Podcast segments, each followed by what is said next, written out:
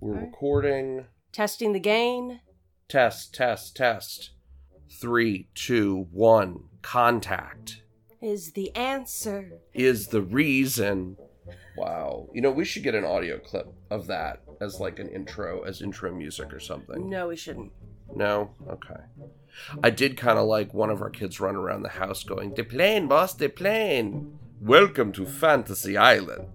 Which tells you what decade we're living in. I don't know. I, I was I was not allowed to watch that show when I was a kid growing up. My parents were like, "No, that's that's not appropriate for children." I didn't even know it existed until I got Sim Farm.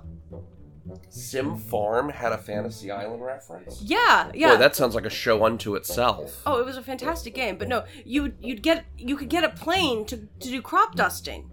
And when you got the plane, Plane. the flavor text was "De plane, boss, de plane," and I was baffled until you explained the show to me. Good lord, I explained that to you in college. Yes. Okay, well. So today we are talking about the awful green things from outer space uh, by Tom Wham, which is, I think, one of the silliest games I've ever played and so delightful. And we have to share it with you. Mm-hmm. So, powered by Java, staring down the face of COVID 19, let's talk about Tom Wham's The Awful Green Things from Outer Space. All right.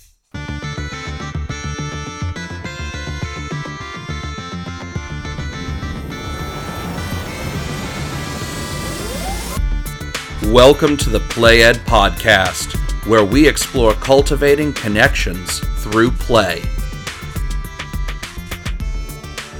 Hello and welcome to the Play Ed podcast. I'm Laura, And I'm Chris. and we are here today to talk, as we discussed in our pre-show, about the awful green things from out of space. So, I'm always left with the with when I'm thinking through a show and the game that we're going to do. You know, what's the how are we going to present this? What things does it do we have to take away from it? And I get stuck in academic mode. So No! yeah. I would never have guessed that. Oh yeah, well I mean it's it I'm the one who spends all of my time educating the children. You're the one who spends time shopping online for games. Honey, even before we had children, you were the Hermione Granger in this relationship. Clearly. so, recognizing that, I get very stuck easily in a, oh, this would fit so perfectly in our history curriculum. Or I could kind of see squeezing that into, you know, maybe that fits with epidemiology if one was playing, for example, Pandemic, which would be very appropriate at the moment, but alas, we don't have a copy of. We might need to remedy that, although it's getting harder. Yes. Oh well. Um, so But this one we want to play today, it's really hard to present a game that's inspired by 1950s B movies as educational, which I think provides a great opportunity to show how any game has the opportunity to teach things, even when it's not something that you could easily sh- shove into a school curriculum. Well, I think that actually speaks to a, a perspective difference that certainly you and I have, and I know we've run across it among homeschoolers, among other parents who have their kids in in um, more conventional schools. There are lots of people who look at education, and if it is doesn't involve workbooks, textbooks, and exams, think education and learning aren't happening, um, and that's false. Schooling may not be happening, but that's fine. Education, learning, the development of the human person, that happens. And that is that can't happen when you're dealing with textbooks and uh, workbooks and exams, which is why so many people who do well in school struggle when they get into the workforce, and a lot of people who are really awful students end up being wildly successful in business or in um, military service or even in government. Um, I remember uh, there was there was a story somebody told me about an education class, um, and um, the the teacher was surveying. It was it was a big lecture style hall with the grad- gradiated uh, seats, and there were some guys in the back, frat boys, kind of horsing around, making a ruckus, and the the pencil protector, the pocket protector crowd were sitting all up in the first three rows, and they had their pencils at the ready, and they were taking notes, and they all had their you know, thick glasses and were well dressed and very uptight and raising their hands and very interactive. And the, the professor just kind of leaned back and said, You know, at some point we have to realize that all of you people in the front row are going to be working for the people in the back row. Because you, the people who are really good become good teachers. The people who are complete screw ups tend to end up in administration. And some people find that kind of an offensive idea, but I've seen that consistently. It's not the best analysts who become VPs or managing directors. It's the guys who understand the, the men and the women who understand the social interplay. And maybe they weren't great students. Maybe they didn't have top marks. They had good enough to get into whatever organization they're working in their first job out of college. But after that, it's all how you perform. And that's where I think, one, having fun with what you're doing is more important than worrying about the content. And improvisation and the ability to adapt to circumstances becomes invaluable. And that's why I would say The Awful Green Things from Outer Space by Tom Wham is probably one of the best games we could talk about if you as a parent are trying to figure out how do I help prepare my kids for life. Because dealing with a world built on the premises of 1950s B movies is a lot closer to what you and I deal with every day in the workforce than anything that anybody deals with in a school situation. All right. So, Wikipedia at the ready, just a little bit about the game history for All right, Hermione Granger, go! Yes! So, The Awful Green Things from Outer Space was first published as an insert in the July 1979 edition of Dragon Magazine, issue number 28. This proved so popular that TSR published a box set the following year.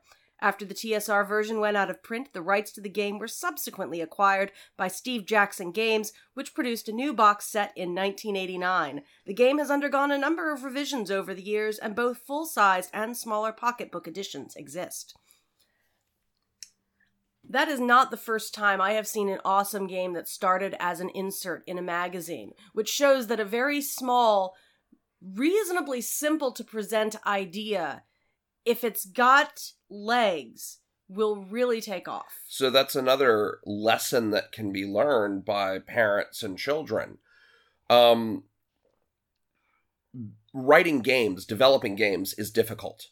Um, you may have listened to our our interview with the developers for Ancient Civilizations of the Inner Sea, and they love what they do, but it is very time consuming and it requires an immense amount of energy, and you don't always get a hit game. One of the things you have to do if you develop games, and you have to do this whether you develop software like I do professionally, um, or you're developing curriculum the way you are, um, or anything you do. You know, I had to do this when I was building financial models and working in banking. Any of these things that you need to do, you can try and build the perfect thing, or you can embrace an idea that's become very popular in, among software developers of fail fast. And so you go with relatively inexpensive components, relatively wide distribution. You try and get your ideas out there and see what has legs, what gets picked up and carried forward. Well, distributing an inex- a relatively inexpensive version of a game, very simple rules, very clearly written, some counters that can be cut out by the person receiving the magazine subscription if they want to. Paste them onto a cereal box to make them a little bit more stiff, but otherwise exactly. ready to go. Well, you can get a game developed and then tested in the market relatively inexpensively, especially when you compare it to getting high quality components with really good artwork in a box set that you then try and distribute through retail. There's there's no comparison as to how complex the the, the diff- how how different those two are in complexity. But the essential activity of creating a game that people want to play is the same. And so, m- where I'm going with this whole LA by way of Omaha digression about game development is that one of the things we breed out of children in the way we tend to raise them in, in our culture is the willingness to fail and then try again and fail and try again and fail and try again. And then after dozens or hundreds or thousands of failures, oh, we got a success. Great. We celebrate that and move on. When we read retrospectives of entrepreneurs who were wildly successful, we tend the, the biographers tend to gloss over how many real that there were 20 year overnight successes in the making. And then even the few that we do recognize for that, I mean, Thomas Edison is um, a classic of illustrating iterative learning.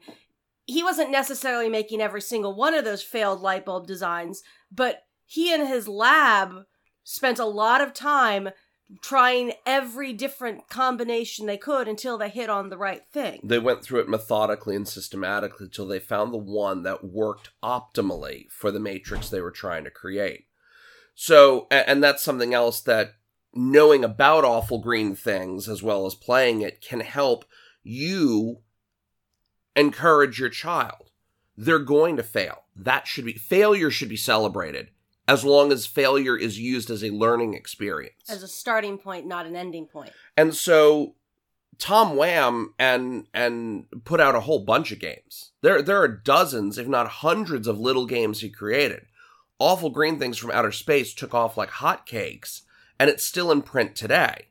Lots of the other ones he did are just as charming, just as fun, just as easy to learn and easy to play. But they didn't get the traction with the audience of Dragon Magazine. They didn't get a full press run in the following year or two years from TSR, um, now owned by Wizards of the Coast. Um, and and you know the rights didn't get picked up by a different company like Steve Jackson Games who helps keep it in print to this day. I found my copy at a gaming convention a couple of years ago and I was thrilled because I'd been looking for one for years. And this is I think 8th edition second printing. So Oh my. That gives you a hint of just how many times this has gone through and if it's out of print enough demand we'll set another print run off and going. Yeah. And that's one of the things I love about the gaming market is games never really die. They can fall into desuetude, but so long as there's someone who has a copyright and a knowledge of how to print it, you can always spin up a print run again. Yep, absolutely. So, I'm going to admit it, this is not a game I have played. I was too busy washing dishes or reading a book to a smaller child or something. You're the one who has played this with the with the older children. How do you play the game? Two player game. Um, one faction, um, one player represents the um, crew of a starship doing exploration.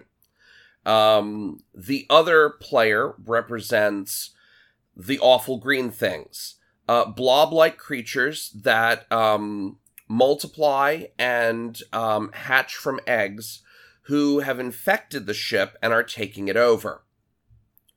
The play trades back and forth between the two players as the green things attempt to breed and take over the ship, eating um, the crew as they go.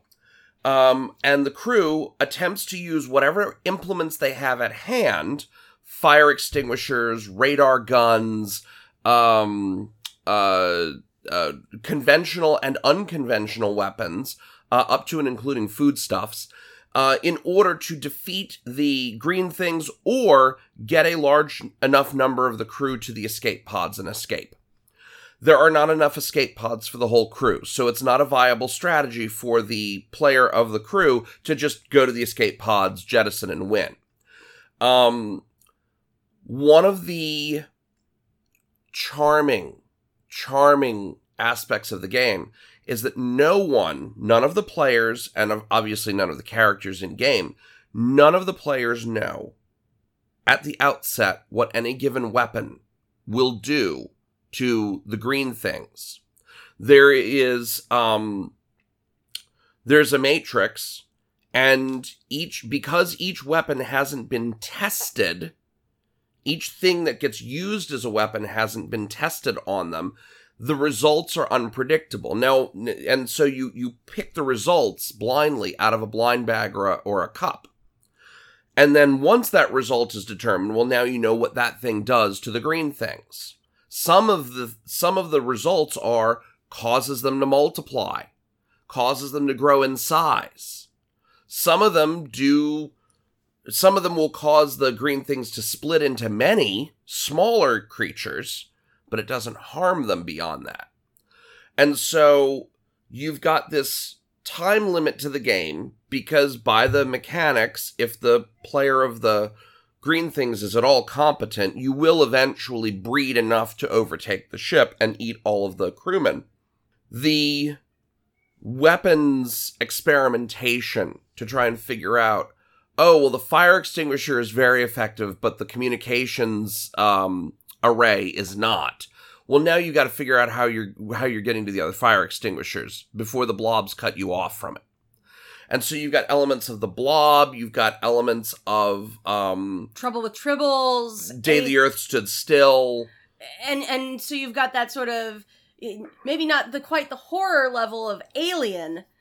Oh no, no, nothing like that. Definitely, definitely your fifties and sixties sci-fi B movies. Yeah. You know, Ed Wood films, monster movies. It's very much in that vein. It's very campy. And so what gets what gets in the 70s turned into horror and suspense is definitely And that's because the seventies were a horrible decade of existential horror and suspense. in the 50s and 60s it was more let's play with the idea but there's a little bit more of a willingness to play with one it's kind of silly and two we still believe in human ingenuity and the possibility that you could overcome this with a little bit of MacGyvering. yeah, before the term MacGyvering was coined, but yes. Um, so again, the illustrations are utterly delightful. Uh, I mean, I'm looking at this sort of bloodshot eyeball in the middle of a green thing while all of the crewmen kind of run around and spray them with fire extinguishers and whatnot on the the cover illustration of the box version we have. Um, really, it's it's it's it's a it's a lot of fun Mm-hmm. it's a lightweight enough game in terms of simple mechanics that you can you can pull this out and I've seen this done at gaming conventions. You're having a beer in the bar, somebody's got it in their bag, couple of guys pull it out, they can carry on conversations and drink while playing the game and it doesn't interrupt the flow. You don't have to concentrate and focus on it.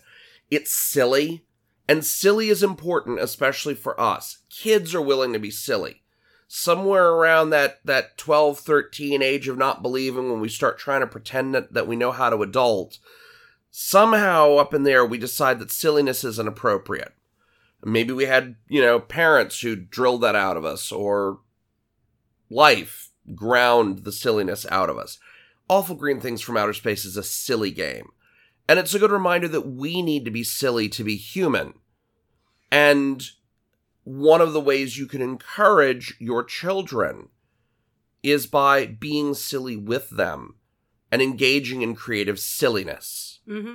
So, creative silliness and taking that opportunity to just say, some stuff is funny and laugh at it.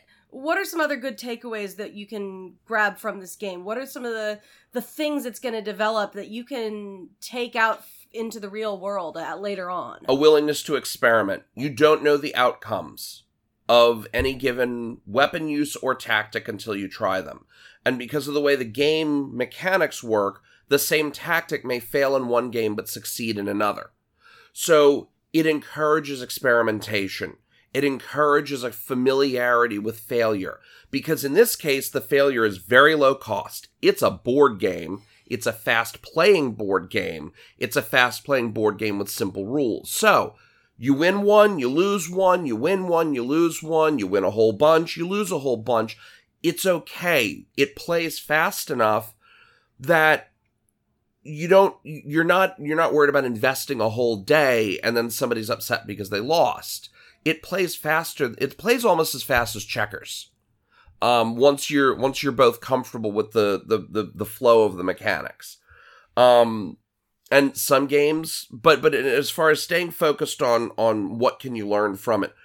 Um, fun, silliness, and whimsy, experimentation, comfort with failure, um, and really just being able to look at things differently. Who would think of a fire extinguisher as a weapon? Well, some people might. But in the ordinary course of things, most people don't think of a fire extinguisher as a weapon. Most people wouldn't think of foodstuffs as a weapon. Um, but the fact is, in the game, the foodstuffs, just like the fire extinguisher, can be used as weapons by the crew against the green things. So, how to adapt your surroundings for defense, but just creatively adapt your surroundings to the, to your needs in the moment. Mm-hmm. And and being willing to look at unconventional things as a potential solution to your problem to broaden the idea. Or looking at think conventional things unconventionally. Yes. That that frame shift that good education should do and schooling almost never does. Yes. Um and, and that includes homeschooling. Uh, I know I know you know when when our kids get too focused on their their books and their their worksheets, they start kind of missing the forest for the uh, for the trees. Yeah. Um, and so part of my role in the way we homeschool is to make sure everybody, including you, gets kind of pulled back to that. Hey, let's understand what we're doing here, and that you know, knowing this obscure fact about what happened in you know uh, among the Ostrogoths in you know 355 AD is less important than kind of understanding this sweep that there are, for example, there have been complex societies with complex economies prior to this one. Yes. Global communications networks are not new. Collapses of civilization and fears about a collapse of civilization are not new. Just as we worry our Internet of Things devices are going to rise up and, and you know, devour us, fears of servants, whether they're electronic or human, rising up and destroying the society that is dependent on them, go back to the ancient Egyptians and earlier. We've got we've got records from ancient Mesopotamia. The important thing about knowing that isn't knowing that the records existed in ancient Mesopotamia. It's what are the reasons? Well, that's because that's a universal human fear. So people who want to lay in guns and ammo and coffee and toilet paper and whatever in the face of you know the, the the the global pandemic or the collapse of currency or the end of civilization as we know it or the sweet meteor of death yeah that fear is a consistent facet of human character going back to the earliest records we have. And meanwhile in the face of some impending problem, you can either hide. Which does not work in the awful green things from outer space. If you try to hide from the green things, they will eat you. So your only option is to say, okay, I have to do something and start trying things rapidly because the worst that happens is going to happen anyway. Yes. But the best that happens will only happen if you are willing to act successively and rapidly. With what you have. Sitting around wishing that you had other tools at your disposal or that your situation was other than it is doesn't prove helpful. Actually, I was just thinking of a case of an impending doom and having to use things on your own. Apollo 13. Yes. And that kind of willingness to look and say, we have to solve a problem, and these are the only things we have on hand. And the scientists relaying to the astronauts, you are going to solve your problem and we're going to get you home. And here is how you are going to do it with just what you've got around you, is the kind of thinking you're trying to develop. And you can't develop that kind of grace under pressure and the ability to think fast and use what you have on hand and think creatively with it unless you've experimented and practiced. Yeah. And that improvisation can only be learned through practice and repetition. Absolutely. Absolutely. And it's done best when it's done with a sense of fun and play. Because if you build that muscle of improvisation when it's silly and the stakes are low, you have it to rely on when the stakes are higher. Exactly. In that sense, it's it's no different than building any other muscle, whether you're talking a physical or a mental one. You want to start with high reps, low stress, and make sure your form is good. You can gradually scale up either the reps or the load, but what you're trying to do is develop it appropriately. So you need that low that low load is initially not just to make sure you get the form correct, but so that all the connective tissue is also developed appropriately before you start putting on heavy loads. Otherwise, you cause yourself problems. You have injuries. You get sick. You end up with splitting headaches or migraines and you just can't function. Well, if you build these things up, then you have them to use in a crisis. One of the delightful things about playing games with children is that, for the most part, they have those muscles already. We just need to not take the normal habitual steps we tend to as parents to try and get them to turn the silliness off or dial it down.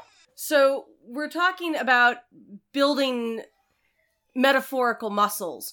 And I think that that brings us to the question that just as there is a period where it is appropriate to build muscle and a period where it's not really going to do a whole lot of good, you have to choose exercises that are right for the person where they're at. What is the right age range for this game? Where does it start being possible to play it productively? So I have tried playing it with younger kids, uh, between five and seven, and I find it a little frustrating, and they find it very frustrating. Um, it's not the small parts, it's the unpredictability. Um, younger children need games that have a lot more structure and a lot fewer options. So I would say 9 to 10 is probably the youngest I would be comfortable trying to play this with. Definitely by the time you've got a kid who's middle school aged, um, should be no problem. And anything older than that, the the game's pretty easy to pick up. Um, and middle school to high school in some ways is almost perfect because again, you're trying to keep both the improvisation muscles from atrophying and the willingness to be silly from getting written out. You're trying to deal with those two things that we have a tendency in that middle high school thing. We keep saying grow up, act mature, and what we mean is start using the good judgment you should be capable of in developing. And what it actually turns is, into is become dull, predictable, unfun, and stop trying to to do interesting things. No, let's be fair, Laura. Okay. When when when I'm fussing at the kids and saying grow up, act your age, whatever, I am no no. What I want them to do is stop irritating the crap out of me and stop making so much noise. True. Unfortunately, where that gets interpreted is, oh, I should just be boring and dull like my parents. Hopefully, we're not super boring and dull to ours, but anyway, most kids think their parents are boring and dull. Yes, I'm referring more to the fact that I had this mistaken idea somewhere around high school into early adulthood that being an adult meant I had to stop having fun and doing interesting things. Honey, you carried that into the first decade of our marriage. Well, yes. So wonder it survived. Yeah, so, so somewhere in the mid, my mid 30s that I realized, oh, I can actually still wear superhero t shirts. and have fun with life. Yeah, play yeah. games. So, middle to high school age is probably ideal. Ideal, yeah. Old, um, you know, uh, older older elementary school kids would be fine, but but again, you have to if you're going to play with a younger kid, um, they have to be children who are comfortable with everything being random. That n- every game, none of the behavior of the weapons and none of the tactics are reliable. Okay. And so, if they can handle that amount of chaos and unpredictability, then yeah, you can probably play it with a younger kid. Again, it's a one on one game. Um, we're at the point where a bunch of our kids will play it with each other as one of the many games they can play that don't have to involve us. And at this point, we have a drawer with what a dozen games, Yeah. eighteen maybe. Yeah, I was actually going to talk about that in just a few minutes. Oh, okay. Well, there I am stealing your thunder. I had two questions for you. Question away. All right. So the first one is Is there an age at which one might grow out of this game, or has this one got legs for years? I would hope no one would ever grow out of this game. Um, I remember having friends in college. Um, we were we were drinking heavily as one does, and somebody pulled out a copy that they had. They were keeping theirs in an envelope because the box had gotten trashed. I don't know. Remember? I don't know if it was like the original one that they printed and cut out of Dragon magazine or what. Several of my college buddies were significantly older than I was at the time. Um, most of them had done military before going to college, and so they were all about eight or ten years older than I was. Um, for some reason, that was the crew I hung out with most most closely. Anyway, L.A. by way of Omaha. I've seen it played in the middle of college drinking parties. I've seen it played um, at um, you know gatherings of adults. Um, I don't think there's an age you would grow out of it because it's just kind of fun and silly and very lightweight.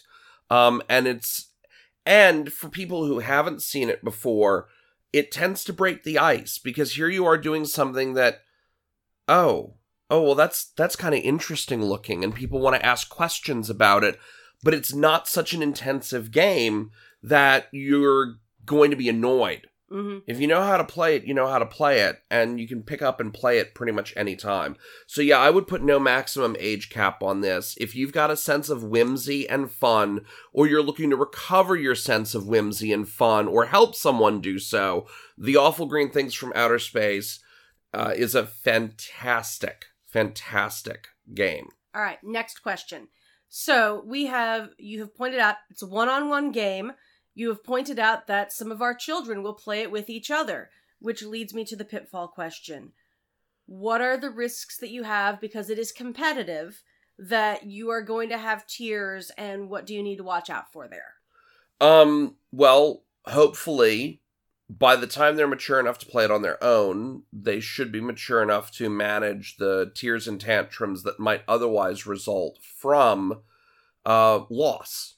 But yeah, it is a win lose condition. If if if one player wins, the other by definition has to lose. It's a zero sum game. Um, if one or both of the players are hung up with certain expectations that either because in a past game a given tool worked a certain way against the aliens um, or they had a grand strategy and it didn't quite come off that expectations management and those aspects of self-control if you've got children uh, or even adults who struggle with those things well yeah that that may be a, a, an opportunity for tears uh, it can also be a growing experience opportunity. Um, there are definitely games where, because it tends to get pulled out late at night when people are tired and bored but don't really want to go to sleep, I would say this one probably has a higher than average number of games that end in, you know, uh, a snit between the two players. And that's where, as a parent, I have to say, okay, pack it up, go to bed. And by morning, everybody's fine. Yeah. Because that's the other thing the stakes are so low. It's a silly, it's an obviously silly board game. Um, yeah, I mean, there, there, there are definitely risks in terms of it falling out of the fun zone, as with any game. But again, that's another valuable thing the game can teach is learning to manage that and your reactions to it. I can't control circumstances at work. I can control how I respond to those circumstances. And that's a good point. Last question. Since part of keeping things in the fun zone has to do with time involved, and we had talked earlier about failing fast, about how long is a typical game play? Could you play more than one game in an afternoon, do a rematch? Yeah, absolutely. Um the box estimates an hour to an hour and a half. I've seen games that get played through in a half hour to 45 minutes. Uh, I've seen some that go on for two hours. Some of it really is dependent on how attentive the players are to the game. Because if one or both of the players ends up distracted in a side conversation because they're playing this in the middle of a party, it could be a three hour long game. It's still only about maybe an hour or so of gameplay on average between the two players if they're kind of focused. hmm There are ways to shorten the game. Um, you can have, you know, fewer um, pieces on each side. You can decide to scale uh, the effectiveness of the weapons or their ineffectiveness. Um, it lends itself to modification because everything's very simple and all the mechanics are kind of upfront on the table. Um, but with that said, it's it's definitely one where you could play a couple in an afternoon. Um, in that sense, I would liken it to chess Okay. Um maybe checkers depending on how you play checkers but you know chess backgammon in terms of comparable time invested for a game between two players. Um so yeah. You can definitely do multiple rounds in in in an afternoon without breaking a sweat while still getting dinner on the grill or having a few beers among adults and that sort of thing. Okay. I had mentioned just a few minutes ago about our game our games drawer and in fact I had wanted to talk briefly about this because I observed something fascinating. So, we've been doing a huge amount of renovations in our house over the last few months. Um and one of them involved a major shifting around of several rooms. The end result of this was partially because we got some new furniture, or rather, new to us furniture, including a coffee table. The coffee table has two giant drawers in it, perfect for storage. And you looked at me and you said, those would be ideal for games, games the children use frequently. And about the same time as we were rearranging the office for one of the things that we needed to do, I ran across a box full of mostly card games. And our 12 year old looked at us like, wow, I should put these in the new games drawer. And he did, and he has that Tetris ability to arrange space and the desire to keep things very neat. And he has beautifully arranged our games drawer. And he went through and he looked for all of the games that were the ones that were very popular with the five to nine year old set and made sure they were in the lower drawer. And he put all of the card game type games in the upper drawer. And our kids went from maybe playing a game a week to playing three to four a day. Yes. Yes, their their their game playing has gone through the roof, which coincided with both of us coming down with head colds, uh, and and thus because teacher was sick, a a reduction in the amount of schoolwork being done. Thankfully, boredom did not overtake because they had been made aware of the games and remembered that they had them and they had easy access. So, if one of the things you are struggling with is how do I get my kids to play more games? Maybe voluntarily play more games. One, introduce them to the card game Solitaire. That is a great way to have a child who is bored occupy themselves for 30 minutes quietly at the kitchen table while you're trying to do something. And trying to get to play games with each other. If there's a game that two kids can play together that they know the rules to, all they need to do is have access to it. And so, one of the things that I had forgotten is that it's really hard to play a game when it's stored on a shelf that they can't reach. Yes, And if it's not, and one- there's a reason that we have dozens, if not a full hundred, uh, of games that sit on shelves that the kids can't reach. Yeah, there are games where they one need mom and dad's involvement on them, and two, they're either collectibles in one way or another, or really are too complex to be done. Some But- of them are too complex for me. But there is no reason that Outfoxed, for example, shouldn't be Outfox, accepted. Sleeping Queens, um, King of Tokyo, Catan. Uh, what are the other games that we've got in there? Uh, we've got all all of our expansions of pa- Castle Panic. We've Yes. got a ton of card games. Uh, they rediscovered Ivanhoe the other day. Verba. uh huh. Um, Palatinus came up, although I think that one's out of print. Yeah. Um, anyway, tons and tons of games. Uh, Awful Green Things from Outer Space, actually, in this house, uh, lives on the shelf uh, in the room that two of our teenagers occupy. Because they play it frequently at like 10 o'clock at night when they can't sleep, um, as teenagers tend to. So yeah, lots more game playing happening in the house uh, because we made the games accessible. We really need to do a series on games that are accessible for that five to nine set. Um, uh, maybe even in that that are still playable by teens Yeah. because that's one of the interesting things is our oldest is almost 17 now and he will still happily play most of these games with his siblings um and that that definitely helps out at least when he's not tied up with school and programming and all the other stuff he's doing as a teenager um but yeah it, great great success now that we've got the two games drawers and the kids can just they've got a space that's usually clear of stuff so it's dedicated for them to play. They can set up the game on the coffee table. It's not in the the coffee table's just big enough for most of the game boards or for four or five of them to sit around and play with cards. Not so big that we're tripping over it as we walk through the living room which we have a small living room in a small house. So that's that's actually a big deal. The last coffee table we had in there was way too big. Um but it doesn't take over the dining room table the kitchen table whatever the, the, the table we eat the food at. Yes. um uh, so they can keep the game up take a break for lunch go back to it. It works out really well. Yeah. um and yeah i i, I think rediscovering whimsy and silliness and being willing to adapt to circumstances are among the most powerful traits that a game as simple and seemingly silly as the awful green things from outer space can offer.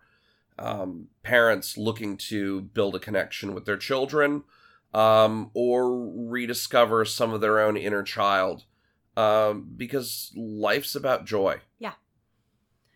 So, with that, I think that's a good place to wrap up for the week. In the meantime, we would love to hear from you. Please write us in if you've played this game or have another fun game that you would like to hear us talk about. We would love to hear from you. You can write to us at playedpod at gmail.com. You can also follow us on Instagram and Twitter at playedpod. And we are on Facebook at Played Podcast. You can follow our page there. Until next time, thanks for listening. have fun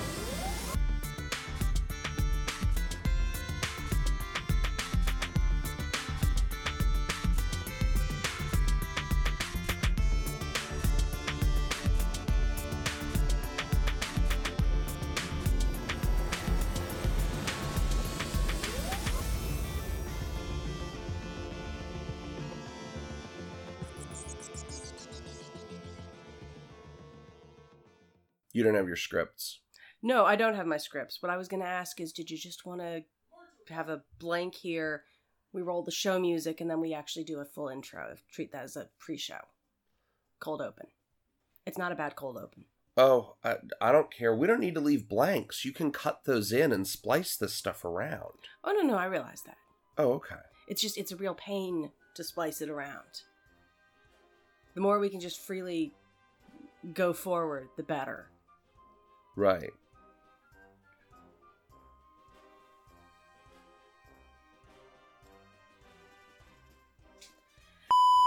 It's really hard. What? Enter the Gladiator. Oh, okay. March of the Day. Well, I'm glad the March of the Day is Enter the Gladiator. Yes. So, More coffee.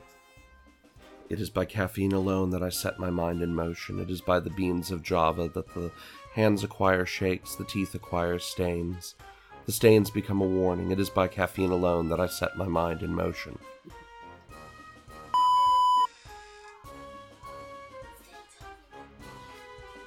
I don't know if Beethoven's in here, but we're recording a show, honey. So please don't come in and please don't look for Beethoven right now. We need a like a, a knob on that door. We've got a door, but it it's just a door. It Yeah. doesn't actually have a knob on it. There's no latch, there's no catch, and it squeaks apparently when you open it. yes. So, but we need to pop it down and get it painted, which won't happen this weekend with the rain coming. Oh, yes. Oh well. And we need an on air sign. But Yeah, yeah, that's going to be a little harder to wire up. Yeah. Anyways,